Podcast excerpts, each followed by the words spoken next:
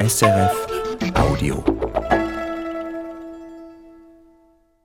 Wenn wir aus dem Fenster schauen, sehen wir Häuser, Straßen und Autos. Und diese Bauwerke und Maschinen haben sehr viel miteinander zu tun. Erik Wegerhoff, Dozent für Geschichte und Theorie der Architektur an der ETH in Zürich, hat diese Wechselbeziehungen untersucht in seinem Buch Automobil und Architektur, das bei Wagenbach in Berlin erschienen ist. Es umfasst fast das ganze 20. Jahrhundert. Sie sind beim Kulturtalk. Mein Name ist Raphael Zehnder. Und ich frage Erik Wegerhoff zuerst, Erik Wegerhoff, sind Sie auch Automobilist? Nur ganz gelegentlich. Eigentlich habe ich eine gesunde Distanz zu meinem Forschungsgegenstand. Ich bin überzeugter Velofahrer. Aus Ihrer Sicht, was ist der wichtigste Einfluss des Automobils auf die Architektur? Ich glaube, der wichtigste Einfluss ist eigentlich eine ganz banale Tatsache, die vielleicht so offensichtlich ist, dass man sie eben gerne übersieht. Aber gerade darin stecken die großen Geheimnisse der Kultur, die es dann zu entdecken gibt. Nämlich, dass Autos sich bewegen und Architektur natürlich als Immobilie sich grundlegend nicht bewegt, nicht bewegen kann, mal abgesehen von einem Fenster, einer Tür und so weiter. Und dass das eigentlich einen ja, wie ich es im Buch nenne, kreativen Konflikt ausgelöst hat. Also eigentlich zunächst mal Panik in der Welt der Architektinnen und Architekten im frühen 20. Jahrhundert. Man dachte, wow, dieses Ding, das ist irgendwohin unterwegs und das ist ja nicht nur unterwegs von A nach B, sondern das ist eben auch unterwegs in eine vielversprechende Zukunft. Das Versprechen des Autos, das Versprechen dieser automobilen Bewegung und die Architektur musste dann aufholen. Das sah man zumindest in den ersten Jahrzehnten des 20. Jahrhunderts so.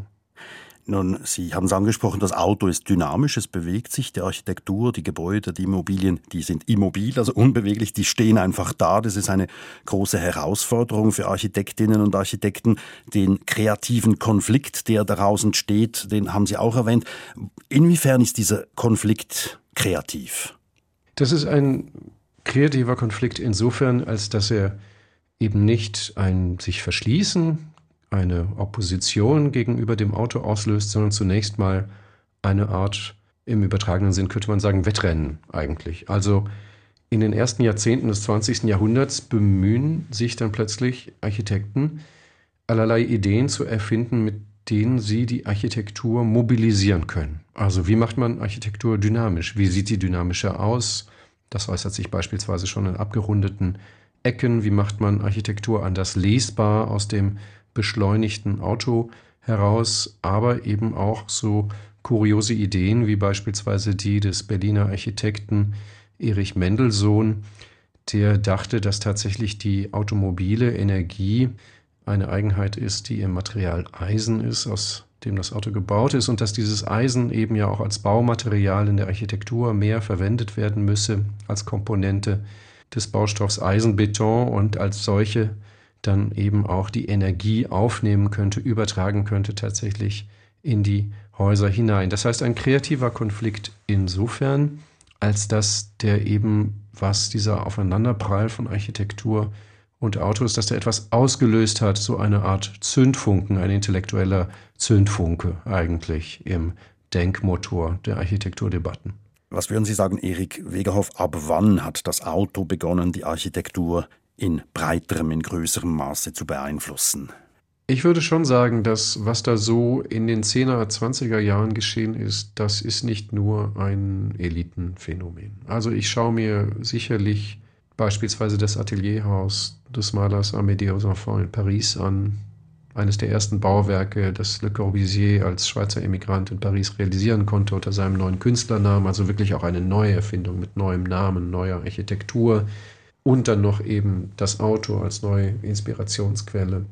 Das hat aber wirklich weite Kreise damals schon der Pariser Architektenschaft fasziniert und bestimmt. Nicht nur der Architekten, sondern auch der Intellektuellen einfach damals wenn man an Vicomte Noy denkt, an Rob Marley Stevens, das sind verschiedene Leute, die da aktiv gewesen sind in dem Umfeld. Wenn man an Malerinnen und Maler denkt, die sich selbst im Auto auch porträtieren. Und der Lempitzka ganz berühmt geworden, dieses Porträt. Aber es ist eben auch einfach so, dass das eine Alltagserfahrung war. Und wenn das damals nicht eine Alltagserfahrung gewesen wäre im damaligen Paris, zumindest eben in solchen urbanen Zentren, dann hätte das auch nicht diese entsprechenden Wellen in intellektuelleren, in künstlerischen und Avantgarde-Kreisen mit sich gebracht. Das kam einfach auch über die tatsächliche Präsenz des Verkehrs und wurde dann tatsächlich auch schon reflektiert und tatsächlich wahrgenommen, auch in der Presse, die überhaupt keine Fachpresse ist in Bezug auf Kunst und Architektur.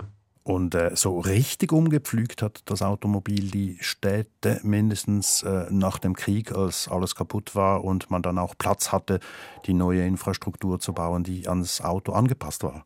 Ja, als dankenswerterweise alles kaputt war oder man es dann kaputt machen konnte. Ne? Weil man, also kaputt machen ist ja auch immer gut, wenn man kaputt machen als eine Art von Reparatur deklarieren kann. Und das konnte man zumindest in der Schweiz weniger, aber außerhalb der Schweiz auf jeden Fall. Also in Deutschland war auf jeden Fall genug kaputt, als dass man aufräumen musste. Und was aber natürlich auch faszinierend war und was ja auch ganz toll ist irgendwie, solange das für alle geht und funktioniert nun ist ein Grundproblem oder war zumindest schon Anfang des 20. Jahrhunderts ein Grundproblem das Spannungsfeld zwischen Automobil und Städtebau oder Architektur, dass die alten Städte ja viel zu eng waren, die Altstädte und so weiter, die waren überhaupt nicht ausgelegt auf diese, diese Bewegung der Autos.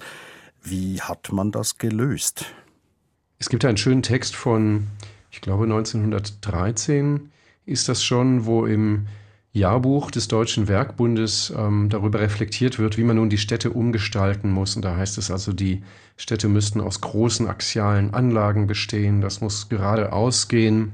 Das ist dann zunächst mal nicht wirklich so umgesetzt worden, beziehungsweise das sind eigentlich auch wiederum Ideen, die eigentlich doch schon ins Barockzeitalter und ins Kutschenzeitalter zurückgehen. Aber umgesetzt wurde das dann tatsächlich im Autobahnbau. Und eine Erkenntnis, die ich im Rahmen der Recherchen eigentlich zu diesem kreativen Konflikt Auto und Architektur hatte, ist, dass man eigentlich die Autobahn zu den großen, ganz frühen Errungenschaften der Moderne zählen muss. Die AVUS in Berlin, die im Südwesten Berlins durch den Grunewald schneidet und so eine der ersten Autobahnen, Autobahnen weltweit überhaupt ist, die ist tatsächlich ein Avantgarde-Bauwerk, wenn man so will.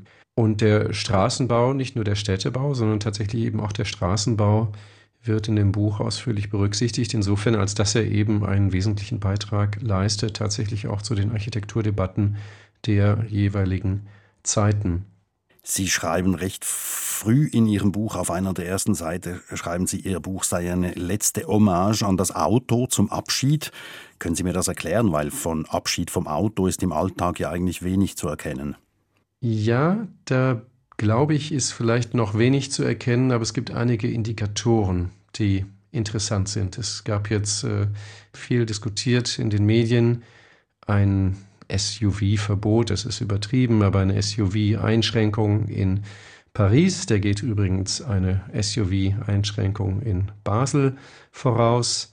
Man ist, glaube ich, schon dabei, langsam das Auto aus den Städten zu verdrängen es äh, auf das Land, seinen Bewegungsradius zu beschränken. Ich glaube, wir verabschieden uns auch vom Auto mit solchen Dingen wie zumindest doch immer konkreter werdenden Vorstellungen eines selbstfahrenden Autos und auch die Elektrifizierung des Autos, die momentan ganz offensichtlich auf dem Vormarsch ist, die sehe ich eigentlich als eine Art Abschied einer Technologie, wo eben eigentlich Verbrenner, der Sound dieses Verbrenners und eben auch das persönliche Fahren, das Auto und diese Maschine als quasi Verlängerung des eigenen Körpers, als Ausdruck, als Streben in die Freiheit und in die Zukunft, in die Bewegung. Ich glaube, das sind Dinge, die eigentlich am Ende sind. Also auch die Entwicklung moderner Autos beschränkt sich eigentlich nicht mehr auf etwas, was wirklich das Auto ausmacht, sondern macht Autos komfortabler, macht Autofahren vermeintlich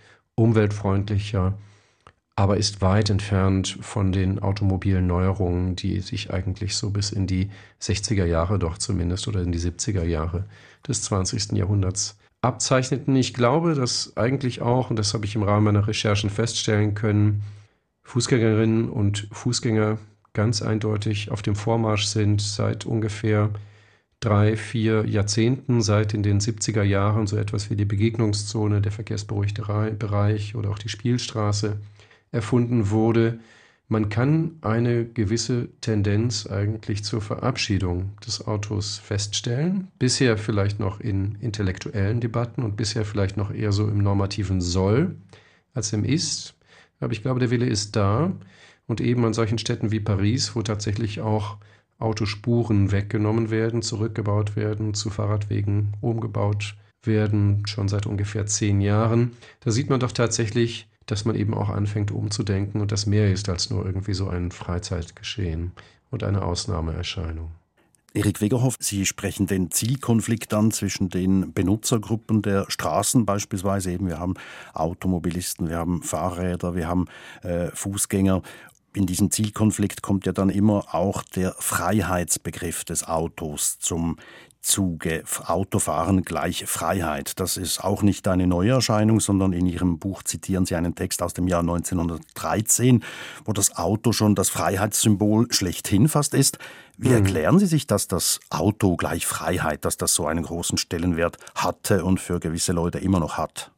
Naja, das ist ja schon das Tolle. Also dieses Automobil, was eben selbst beweglich ist, das gilt ja nicht nur für die Karosse sozusagen, sondern das gilt dann auch für mich, wenn ich mich da reinsetze. Vielleicht gerade auch als junger Mensch, wenn ich noch relativ frisch meinen Führerschein habe und dann so aufbrechen kann. Und die Welt steht mir eigentlich offen und es kann losgehen. Und dagegen ist zunächst auch mal gar nichts einzuwenden. Das ist natürlich, das hat eine enorme Faszination. Ich glaube, das ist äh, letztlich das Versprechen der Bewegung, dass am Ende die Bewegung eben irgendwo hinführt, auch eine gewisse Parallele von zurückgelegtem Weg und Lebensweg und eine Beschleunigung damit auch der eigenen Erlebnisse und eine Sinngebung, wenn man so will. Also Freiheit ist ja auch nur dann interessant, wenn man sie gestalten kann. Und ich glaube, das Auto erlaubte eben über Jahrzehnte und erlaubt auch äh, immer noch die Gestaltung der eigenen Wahlmöglichkeiten, zumindest wenn es schon mal darum geht, wohin man eigentlich geht. Dass diese Freiheiten jetzt allerdings auch nicht unbegrenzt sind und dass sie spätestens da ihr Ende finden, wo eben andere ihre Freiheiten auch ausleben wollen, sei es im Auto mit anderen Verkehrsmitteln oder sogar ohne Verkehrsmittel. Das ist auch klar und das wurde auch schon spätestens seit den 60er Jahren eigentlich diskutiert. Interessant finde ich in Ihrem Buch auch die äh, Gliederung, also die drei großen Kapitel Beschleunigen, Schalten, Abbremsen, die ja, äh, ja über die Zeit hinweg, über die Jahrzehnte oder ein Jahrhundert hinweg eigentlich thematisieren, wie die Debatten gelaufen sind, beschleunigen, 20er, 30er Jahre, da war ja die Begeisterung für dieses neue Fahrzeug, da beim Schalten, 50er, 60er Jahre vielleicht in diesem Kapitel, kam erste Skepsis auf, das Nachdenken, die Reflexion über dieses Phänomen Auto und dann ab den 70er Jahren bis in die 90er vielleicht, da kommt das Kapitel Abbremsen in Ihrem Buch zur Sprache man könnte schon sagen, die Menschheit lernt etwas aus diesem Phänomen Auto. Zumindest die Architektenschaft, wenn man denen mal so eine Art Avantgarde-Denker-Funktion zukommen lassen will. Ich finde das doch auch interessant. Das ist keineswegs eine Hypothese, mit der ich dieses äh, über mehrere Jahre verfolgte Forschungsprojekt über Auto und Architektur begonnen habe, sondern das hat sich wirklich im Laufe der Recherchen herausgestellt, dass man über das 20. Jahrhundert hinweg tatsächlich einen Entschleunigungsprozess ausmachen kann. Ganz am Anfang meinte man tatsächlich noch, wow, da geht es um Geschwindigkeit. Diese Geschwindigkeit hat man auch noch sehr, sehr direkt erfahren, wenn man beispielsweise auch an das futuristische Manifest denkt, wo das Auto und die Geschwindigkeit besungen werden als schöner als äh, die Maßstäbe antike Schönheit eigentlich. Das hängt sicherlich auch damit zusammen, dass man damals noch im Auto vollkommen unbehaust unterwegs war und diesen Geschwindigkeiten ganz anders ausgesetzt. Und mit der zunehmenden Einhausung des Autos eigentlich dann ab den 20er Jahren haben dann mehr und mehr Autos tatsächlich eben auch Fahrgastkabinen und wenn man um die Mitte des Jahrhunderts beziehungsweise dann ins späte 20. Jahrhundert schaut, da ist man natürlich zunehmend gemütlicher unterwegs, aber auch eben immer stärker entkoppelt tatsächlich vom Motor und der eigentlichen physischen Geschwindigkeitserfahrung. Und da kann man eine Parallele im Architektur Diskurs eigentlich ausmachen. Um die Jahrhundertmitte fällt der Architektur nicht mehr die Rolle zu, wie noch in den 20er, 30er Jahren zur Zeit der großen Avantgarden der Geschwindigkeit des Autos hinterher zu hecheln, sondern eher den zunehmenden Verkehr zu managen, also das, was vorher Auto war, ist nun Plural geworden und damit auch problematisch. Da geht es auch um sowas wie Schnellstraßenbau, der natürlich auch dazu dient, die Geschwindigkeit überhaupt möglich zu machen und zu inszenieren, aber auch sowas wie Parkplatzbau, ganz banale Sortierung des ruhenden Verkehrs, wofür auch die Architektur zuständig ist. Und dann haben wir eigentlich so mit der Postmoderne schon beginnend in den 60er Jahren eine Kritik am Auto, zunächst mal eine ästhetische, weil man sieht, dass eben so die Risiken und Nebenwirkungen des Autos dazu führen, dass das da so hässlich wird entlang des Straßenrandes. Gibt es nochmal eine kurze Gegenbewegung, wo man das nochmal zu glorifizieren versucht, aber letztlich eigentlich kommt man dahin, dass man sich wieder in den Architekturdebatten mehrere Stimmen sich auf Fußgängerinnen und Fußgänger berufen, dass man ein Formvokabular wieder auspackt, was man längst überwunden glaubte, wo es ganz tektonisch um Tragen und Lasten geht, also Säulen und Gebell kommen so mit den 70er, 80er Jahren wieder ganz en vogue und damit auch eine ganz andere Art der Verkehrspolitik, sogar tatsächlich der Gestaltung der Oberflächen bis hin zum Kopfsteinpflaster oder zum berühmten Poller vielleicht das simpelste und irgendwie mir sympathischste Element, was man dann dem Auto so ganz archaisch und ja äh, wirklich nahezu prämodern in den Weg stellt. Das ist doch ziemlich amüsant und auch, auch interessant, das so nachverfolgen zu können. Da sind wir dann mit den Pollern, sind wir dann wirklich bei der Entschleunigung, beim Abbremsen. Was würden Sie sagen, wo stehen wir in der Gegenwart bei diesem Zyklus Beschleunigen, Schalten, Abbremsen? Sind wir da heute noch eine Stufe weiter beim sehr stark Abbremsen oder wie würden Sie das charakterisieren, den Stand der Debatte 2024? Ich würde sagen, Stand der Debatte 2024, soweit ich die Kompetenz habe, das zu sagen. Ich bin natürlich Historiker und mein Buch endet mit den 90er Jahren. Aber ich würde sagen, eine gewisse Ratlosigkeit. Also aus dem Abbremsen ist ein gewisses Zögern geworden. Ich glaube, die Architekturdebatten orientieren sich dezidiert nicht mehr am Auto. Sie orientieren sich sicherlich mehr am Menschen und dessen sensuellen Empfindungen auch, die sehr, sehr stark gerade im Schweizer Architekturdiskurs ausgehend aus den 90er Jahren, Peter Zumthor, aber auch andere, Herzog und de Meuron und so weiter, in den Vordergrund gerückt sind. Oder auch Johanni Pallas mal in in Finnland, aber so ein bisschen habe ich den Eindruck, wir müssten jetzt mal den nächsten Schritt machen, städtebaulich, stadtplanerisch tatsächlich auch und uns entscheiden eben, ja, wie sieht denn dann die Stadt ohne Auto aus? Und diese Entwürfe, die sehe ich gerade noch nicht. Da sehe ich noch keine Kommune, die wirklich ganz entschiedene Schritte geht. Dabei denke ich, gerade auf kommunaler Ebene wäre das eigentlich möglich. Und umgekehrt muss ich aber auch sagen, auch die Zunft der Architektur könnte da wesentlich visionärere Beiträge leisten, als sie das momentan liefert, hin zu einer Architektur tatsächlich der postautomobilen Zeit, die also immer wieder so schon seit den 90er Jahren im Schwange und im Diskurs ist, aber auch in der Gestaltung von entschleunigten Verkehrszonen und so weiter. Da werden Dinge ausgepackt, die eigentlich schon in den 70er Jahren entwickelt waren. Das ist nicht falsch. Aber es ist eben auch nicht wirklich neu. Und wenn ich Autos beispielsweise unter die Erde packe oder in andere Bereiche verschiebe und anderswo dann Fußgängerstraßen mache, dann habe ich noch nicht wirklich eine Stadt jenseits des Autos entwickelt. Also da gibt es noch was zu tun. Ich sehe ein bisschen Ratlosigkeit und ich glaube, ich würde mir eigentlich auch als Historiker durchaus wünschen, dass man vielleicht die Werbe, mit der man im frühen 20. Jahrhundert sich auf dieses neue Verkehrsmittelauto geworfen hat, dass diese Werbe jetzt eigentlich auch mal sozusagen den ebenfalls kreativen und explosiven Rückstoß liefert und es dann auch mal aufgezeigt wird, wohin es denn in die andere Richtung gehen kann. Nun hat ja das Automobil, das finde ich auch interessant, zahlreiche neue Gebäudetypen hervorgebracht. Also fängt an bei der Tankstelle, hört auf beim Schrottplatz oder Drive-ins oder Parkhäuser. Da war ja eigentlich der Konflikt zwischen Architektur und Automobil sehr kreativ bei diesen neuen Gebäudetypen. Ja, auf jeden Fall. Also das ist äh, total faszinierend, so wie das 19. Jahrhundert eigentlich durch das Verkehrsmittel Eisenbahn in der zweiten Hälfte des 19. Jahrhunderts die großen Bahnhöfe als Kathedralen des 19. Jahrhunderts hat entstehen lassen, als völlig neuen Bautyp. So hat sich das auch im Laufe des 20. Jahrhunderts ergeben. Zunächst mal in den USA sicherlich, wo es einfach eine viel, viel höhere Automobildichte gab und dann aber eigentlich ab der Nachkriegszeit auch in Europa zum Teil auch so ein bisschen forciert, weil man eben modern und amerikanisch sein wollte. Das sieht man dann auch sehr, sehr schön am Hochhaus zur Palme in Zürich, wo es also so ein Drive-by-Schalter gab, eigentlich einer Bank und der dann auch gleich fotografiert wurde 1964.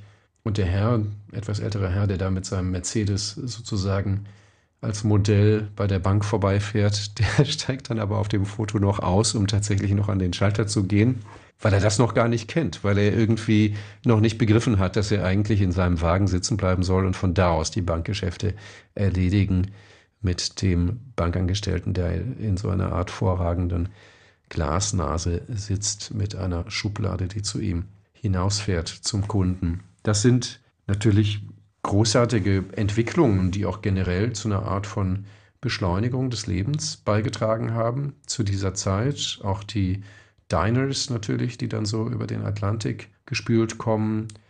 Braucht man die oder nicht? Das ist gar nicht so wichtig. Das ist eigentlich auch Ausdruck eines gewissen Stils, eben einer Beschleunigung, auch einer verkürzten Mittagspause beispielsweise, die damals in der Schweiz und auch anderswo in Europa eingeführt wurde und die eben solche Nebenwirkungen gezeitigt hat. Ich glaube aber, wenn man nochmal darauf zu sprechen kommt, dass wir eben langsam vielleicht doch den Abschied des Autos in aller Würdigung ähm, feiern können und es damit eben auch Gegenstand der Geschichtsschreibung wird, dann sieht man das gerade auch an einigen dieser spezifischen Autotypen. Also es gibt wirklich schicke Tankstellen aus den 20er und auch aus den 50er Jahren, und heute sind Tankstellen eigentlich triste, notwendige Orte, wo es dreckig ist und wo man so durchrauscht. Ich glaube, Motels gibt es fast überhaupt gar nicht mehr. Drive-in, Kinos, das sind sicherlich auch Orte, die am Aussterben begriffen sind und selbst schon sowas wie Denkmalschutz verdient haben. Also man kann auch eigentlich anhand spezifisch dieser Bautypen, die für das Auto geschaffen wurden, feststellen, dass die Architektur und dass wir als Gesellschaft uns wahrscheinlich langsam verabschieden vom Auto. Sie haben vorhin auch die Hässlichkeit entlang der großen, vor allem der großen Ausfallstraßen erwähnt. Peter Blakes Buch aus 1964, God's Own Junkyard. Solche Aufnahmen oder Ideen kennt man ja eigentlich aus fast jedem amerikanischen äh, Roadmovie, dass es links und rechts der Autostraßen einfach sehr trostlos ist. In Europa ist es aus meiner Sicht nicht ganz so schlimm geworden. Das ist, glaube ich, mittlerweile ziemlich schlimm. Also was wir eigentlich da so kennen und was der Blake abbildet in seinem Buch aus den 60er Jahren, was eben dann dezidiert den Blick auf den Rand der Straße lenkt und damit eben auch auf die Begleiterscheinungen des Automobilismus überhaupt, was der so abbildet und was der verunglimpfen will damit, was er eigentlich in seiner ganzen Hässlichkeit seinem Lesepublikum vorführen will und auch sehr erfolgreich vorgeführt hat. Also das Buch hat ziemlich eingeschlagen. Das finden wir aus heutiger Sicht, wenn wir dieses Buch aus den 60er Jahren betrachten, glaube ich, schon wieder schön. Das hat auch schon wieder einen historischen Wert. Das sind auch irgendwie sicherlich Bauten und Situationen, die durch die ganzen Road-Movies, die wir seitdem kennen, bis hin zu Wim Wenders, Paris, Texas und so weiter, dass wir da tatsächlich auch schon das narrative und erlebnisreiche Potenzial dieser Architekturen eigentlich kennengelernt haben, auch durch die Road Photography und so weiter. Das sind ja auch großartige Dinge und großartige Geschichten, die sich da abgespielt haben, auch mit aller Melancholie, die das Leben eben nun mal auch beinhaltet, die sich aber irgendwie da wohl besonders gut diskutieren, daran zeigen lassen. Und diese Dinger gibt es aber ja, wenn man heute durch die USA fährt, auch in dieser Art und Weise nur noch da, wo sie eigentlich denkmalgeschützte Bauten sind, was durchaus mal vorkommt. Und da wo sie, und zwar auch in Europa, namentlich beispielsweise in Frankreich, wo es einfach schon seit den 70er Jahren diese Centre Commercial gibt an den großen Ausfallstraßen und so weiter, da haben wir es schon auch geschafft, unsere Städte und unsere Umgebungen wahnsinnig zu verhunzen und zwar auch mit einer Architektur, die eben nicht mehr diese Bewegungseuphorie ausdrückt, wie die beispielsweise die ganz frühen Filialen von McDonalds, die sehen noch ganz, ganz großartig aus. Und da sind also diese großen M-Bögen, die wir immer noch kennen. Das, das war ursprünglich mal das Tragwerk tatsächlich von dem Dach einer McDonalds-Filiale. Sieht super aus. Und sowas ist ja irgendwie alles weg. Und jetzt hat diese Architektur nichts mehr von dieser Dynamik. Oder auch die fantastischen Bauten, so wie beispielsweise die Raststätte Pratteln bei Basel durch die man da durchrauscht und wo man sich also damals nichts Schöneres vorstellen konnte, als dass, wenn man Pause macht vom Autofahren, man über der Autobahn sitzt und auf die Autobahn schaut beim Kaffeetrinken. Das ist ja total absurd und deswegen total faszinierend, aber auch so lustige kulturelle Umformungen, Überformungen, Transpositionen tatsächlich irgendwie des Automobilismus kommt man ja heute nicht mehr, sondern das Zeug steht halt einfach so am Straßenrand herum. Auch die äh, sehr, sehr großen Lager beispielsweise für zahllose Lieferdienste. Und das hat für mich dann nochmal eine viel dramatischere Tristesse eigentlich als diese Roadside Architecture der 60er, die wir ja längst super finden. Aus unserem Gespräch geht für mich auch hervor, dass die ja, avantgardistischen, formalen Erfindungen, beispielsweise von Erich Mendelssohn, das Mossehaus und so weiter, dass diese stromlinienförmigen, dynamischen Gebäude eine sehr kleine Minderheit geblieben sind und dass ja, man hat halt Flachbauten gemacht, man hat äh, äh, quadratisch oder kubisch gebaut, aber so diese Bewegung, die kam gar nicht so groß, so breit zum Tragen. Würden Sie das auch sagen? Ich würde sagen, wahrscheinlich hatte diese bewegungsaffine Architektur ihre Hochzeit in den 50er und frühen 60er Jahren in der späten Moderne. Als sich so eine Art modernistisches Formenvokabular, und zwar nicht immer theoretisch so durchdrungen, wie das ein Erich Mendelssohn gemacht hat oder Amédée Enfants Le Corbusier oder auch viele andere natürlich, aber als das dann einfach so seinen Nachhall gefunden hat, in verschiedensten Bauten in Europa und man kann auch, glaube ich, sagen, weltweit tatsächlich, mindestens in der westlichen Welt. Und dass es danach nachgelassen hat, es ist natürlich immer so. Wie schreibt man Architekturgeschichte? Man schreibt immer ein bisschen eine elitäre Architekturgeschichte. Da kommt man gar nicht ganz raus, weil man sich natürlich auch damit auseinandersetzen muss, was wer gesagt hat. Und da kann, muss man eine Auswahl treffen, auf wen man da hört. Und viele viele, viele, viele, viele Architekturbüros bauen und schreiben überhaupt nichts. Also mit denen muss man sich irgendwie anders auseinandersetzen, auf die muss man anders zugreifen. Ich habe ein wenig versucht, dieses Problem anzugehen, indem ich mit einer dezidiert westdeutschen Perspektive zahlreiche Jahrgänge der wunderschönen Zeitschrift ADAC Motorwelt, also der ADAC Clubzeitschrift, ausgewertet habe, auch in ihren Aussagen darauf hin, wie man das Auto gesehen hat und wie man Straßenraum und Stadtraum zu organisieren habe. Das lässt sich daran ganz schön sehen. Und da kommt man schon auch in Richtung so einer etwas, sagen wir mal, vermeintlich autorenlosen Architektur. Die ist nie autorenlos, aber sie hat nicht den einen Star-Architekten als Autor. Es ist natürlich so, dass es schon auch zu viel Banalität geführt hat und dass überhaupt auch die Möglichkeit, eben die Städte mit dem Auto zu erschließen, dazu geführt hat, dass sich so sehr vieles räumlich auch zerfasert. Es ist aber schon auch so, dass man sich dessen, glaube ich, bewusst geworden ist. Und zwar auch bis hin in die vermeintlich namenlosen Planungsabteilungen, dass sich das ein klein wenig geändert hat und auf jeden Fall noch im Ändern begriffen ist.